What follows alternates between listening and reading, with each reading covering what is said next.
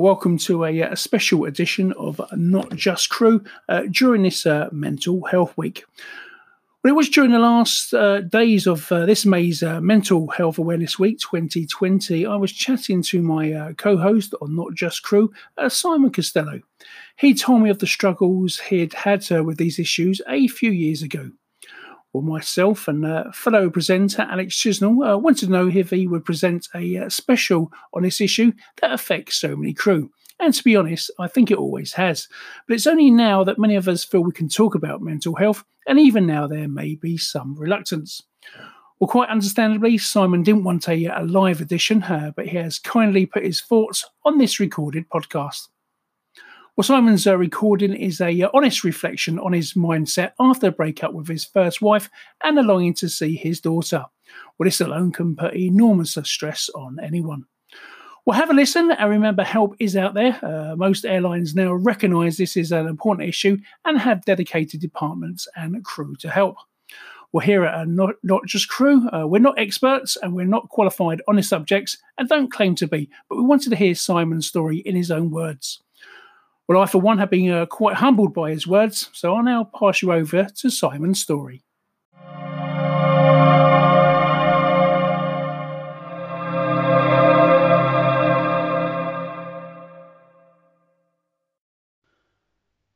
Well, a very good morning, everyone. For those of you who don't know me, my name is Simon Costello. I'm 48 years old, uh, live in the northeast of England, support Newcastle for my sins. Anyway, a bit of background. I've been married a couple of times, uh, got two children, two wonderful girls, and married to an amazing woman have been for quite a while now. Uh, and today I'm going to be talking and touching a little bit on mental health awareness, really, and just things to kind of look out for. I don't have any qualifications, nothing on paper, uh, no doctorates or degrees. All I've got is life experiences uh, to call upon. I've had quite a few of my own and obviously being uh, present with other people, especially in the job that I'm doing now. I work for the ambulance service, so you come across quite a lot of mental health issues along the way. A uh, bit of background about my work, and I was a postman for 10 years. Uh, I was cabin crew for 12. I left flying had a small little job as a front of house supervisor. Allegedly, that's what it was the title, but I ended up doing everything in the kitchens, mopping the floors, cleaning, uh, running around being a general dog's body. Left that, did car sales for 10 months, and then luckily enough, after car sales, I got working for the NHS in a call centre for a couple of years, taking the calls, actually dispatching the ambulances and then after two years went on the road. So about five years now as crew on the road. So just a little uh, chat really just just for anybody out there who who may be struggling especially with what's going on at this moment as regards to cabin crew throughout the world that there is obviously hope, there is options, and there are going to be people out there who are going to be struggling at this time. Obviously, with the uncertainty of what's to come.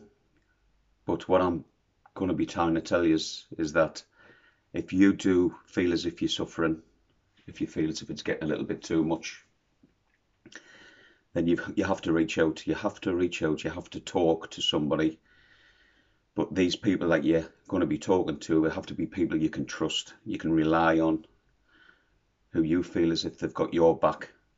For me, that's always been my family, especially my wife and my friends, but especially my wife, who I, I can talk to about anything, and I've, I've had to because she's my sounding board and she is my rock. I know it sounds a bit cliche, but she is my rock and uh, I don't think without her that I'd have, I'd have made it through to where I am now, which is I'm still alive for starters, which is a bonus.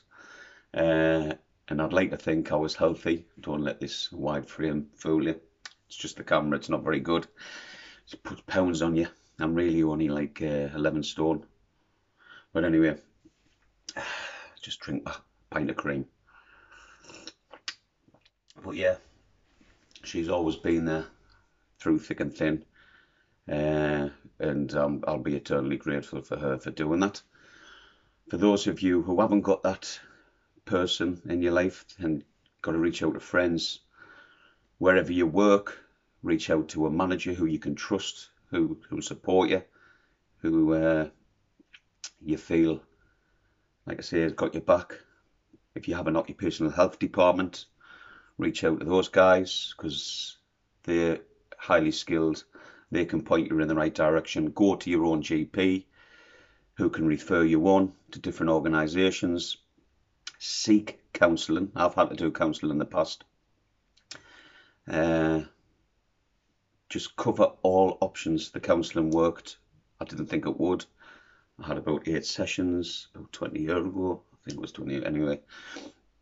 Uh, with particular problems I was going through uh, back then. I mean, those of you who know me know I've got a 19 year old daughter. Uh, and when I was with the mother of the daughter and the breakup, it was it wasn't an easy time for me. It was uh, it was a it was a time where there was a lot of uncertainty, and I was obviously wanting to see my daughter, and uh, things well, let's say, made a tad tricky uh, to actually see her, and uh, it was uh, yeah, it was a it was a time where I felt a bit lost, and I needed some guidance. I was living down south at the time. I didn't have my family with me because obviously they were they were living in Sunderland. Uh, I did have friends, but they were like obviously people who I'd met through flying. Uh, the, you know, they were like short-term kind of friends, and obviously back then I was doing a lot of drinking. I was doing a lot of like flipping from pillar to post. I was just like meeting people that I flew with. They became my friends. Stay with them a few days obviously when I had nowhere to live, once obviously that relationship dissolved, I was kind of just like, just getting my head down wherever I could really, all along the south coast, in London, up in Essex, with friends, and so I was lucky enough, I guess, in a way, that I had those people, uh, those friends, to reach out to. Uh, and so for, this went on for years. I mean, it went on for like five years where I was seeing Holly. I wasn't seeing Holly. I was getting messed around for ages, turning up on the door to pick her up, being told you can't see her. You know, uh, take me back to court, all of that jazz. But anyway, we, we, I could go on for that for years, but I'm not going to. Uh, so what I'm trying to say is that I was lucky enough back then to have some really good friends who are still my friends now uh, who put me up and give me a, a, base in Crawley, somewhere I could stay. Uh, and obviously, when I did get to see Holly, then I could use that house as a base kind of thing, a home. Uh, so I thank, I'm thankful for that. Uh, but what I'm trying to say is that through all these hard times that I was going through, uh, I was lucky enough to have an incredible manager who I could go to, speak to, get some sense from, support, the time off that I needed, uh, the support I needed for me to make it possible so I could still see my daughter, even though everything was made as difficult as possible and barriers were put in place by a certain person for us not to see her. He knocked those barriers down uh, and made it possible. And I'll be forever thankful to that fella. Uh, I think all of you you know who I'm talking about. Uh, it's uh, Marcus, obviously, uh, my old manager, who's sadly no longer with us. Uh, it's always the good ones. Uh, that's probably why I'm still here. Geordie joking. Uh, so yeah, uh, thankful for that. Uh, but like, I'm not going to lie, there was there was a time when I couldn't see a way out of it, and uh, did for a couple of days uh, contemplate ending my own life. Uh, pills, vodka. That's that's how I was going to do it. Had it all planned. Uh, all I wanted to do was see my daughter, and uh, that one thing that I wanted was taken away from us temporarily, anyway. But like I couldn't see a way out of it. It was just one thing after another. Uh, so luckily I didn't. Just the fact that I knew that I had to be there for my my little my little girl, and I didn't want. I'd had friends in the past uh, who had ended their own lives, and I always thought it was a bit of a selfish thing to do. And I really don't think I had the balls to do it anyway, but we never know. Uh, these thoughts did come up in my mind. But what I'm trying to say is, with the help of people and the support of certain people, they will get you through. But it's all a case if you opening up, having the strength to open it up. What I'm trying to say is, do not keep this all bottled up inside. You might think you've got it covered and you've got a handle on it, but these things just build up, build up, build up, one thing at a time until you get to that breaking point. And it's when you get to that breaking point, I think people are capable of anything. So just try and alleviate that pressure before it gets to the point of no return, I guess. I mean, I don't think uh, the cause is helped by obviously excessive drinking, which is like, you know, I was going through a lot of that at the time. And uh, let's say a lot of other things of a recreational usage. Uh, so those those factors taken in don't uh, bode well for a, a positive outcome, so to speak. But at the time, you, don't really give a shit at the time, do you? You just go with it you think you're having fun, you think you're dealing with it, coping with it. I mean, flying can be a lonely life. Uh, you, know what it's like uh, if you're flying or you have flown. What it's like when you you do get down route and you you've got a few days, especially if people aren't doing anything. You kind of seek uh, a bit of a companion in that alcohol. It's always been a friend to me. you think I drink much now? You should have seen us back then. but yeah, alcohol proved a massive uh, like uh, factor in my life. Uh, down route, I would drink in the room on my own. You've got all these thoughts going around your mind, and when you're on your own and there's alcohol involved, it's uh, it's not a good place to be. In all fairness, I think a lot of you out there probably know this you, st- you start uh, your mind races you go through scenarios that haven't even like presented themselves but you start like thinking of things that you shouldn't be thinking you know because your head's not clear you know it's you run through like a million different scenarios in your head you know and you get yourself wound up about it you know and it's it's, uh, it's a strange thing mental health it's like it's it's just it's it's baffling it's like you know there's there's no cure. I don't think there's no cure. It's just things to kind of ease ease what you think's the burden on your mind. You know, I don't think drinking doesn't help. Absolutely doesn't. Not and like keeping things to yourself doesn't help either. You need to open up. Need to speak to people. It's healthy to talk about things. This day and age, it's not a taboo subject. Mental health. Loads of people have like issues regarding it. You know, like depression, anxiety uh, PTSD.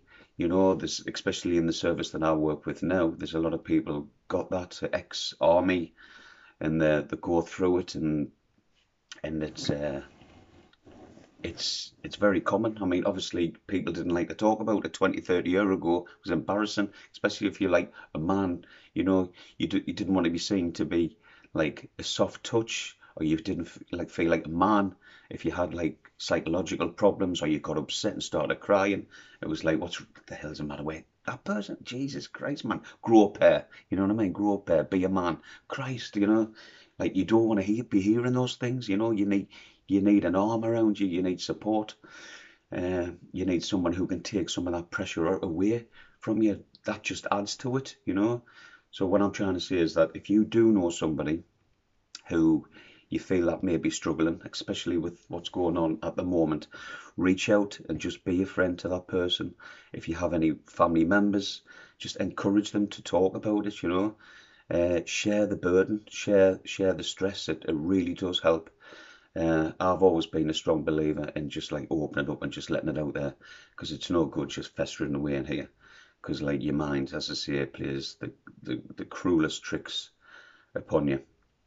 Uh, what we're doing like once every week, like uh, for these podcasts, like if it can help just one person out, it's that's amazing. You know, this is this is what we're trying to do. We just want to help people, uh, and uh, oh, what else can I say? I just I just want to say that you you're not alone. You're no you're not alone. This isn't an uncommon thing. Uh, and uh, if I can if I can get through stuff, and uh, I'm 48 now, and I'm still here, and uh, I'm still enjoying life. Um, I'm loving my family. Without them, I wouldn't be here. Where, where I wouldn't be here now. Without my friends, support. Yet again, I just say the same thing. My family. Uh, reach out to those people uh, they're, they're there. We're, we're here. Reach out to us. Reach out.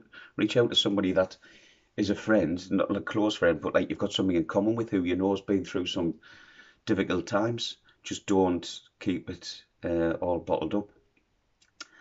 Uh, and if you if you see somebody who you think might be struggling as well, reach out to those. Reach out to them. If you're if you're out there and you recognise somebody who's a little bit withdrawn, be quieter than normal, uh, anxious, who even tell you that they're, they're fed up, you know, they're fed up, you know, talk to them, give them the time of day. It doesn't cost much. There's nothing else going on at the moment, you know what I mean? Give that person the time of day.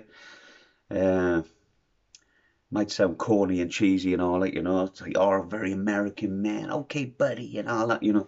But no, just like, listen, if if you can help, I I always I always like I love to like try and help people. You know, I, I really do. You know, if I can help in any way and make someone's life a bit easier, and you know, then then why not?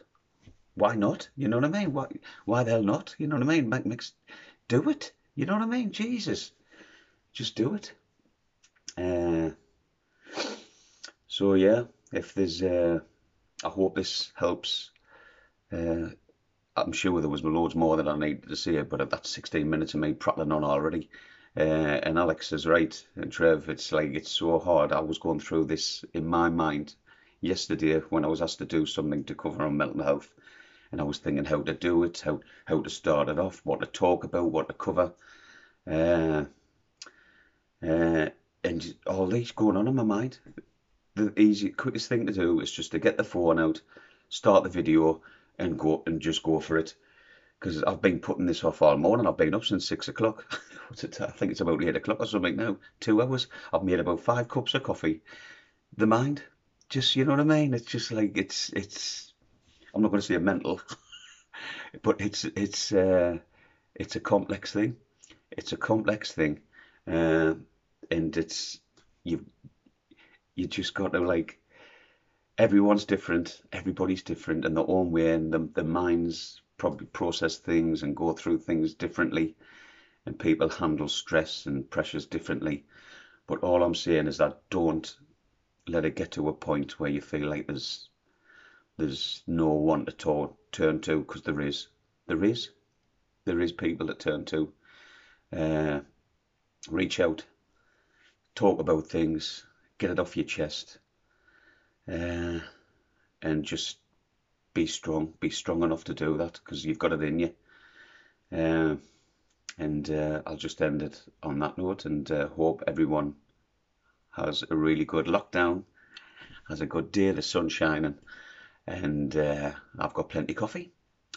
So, anyway, take care. Bye bye, guys.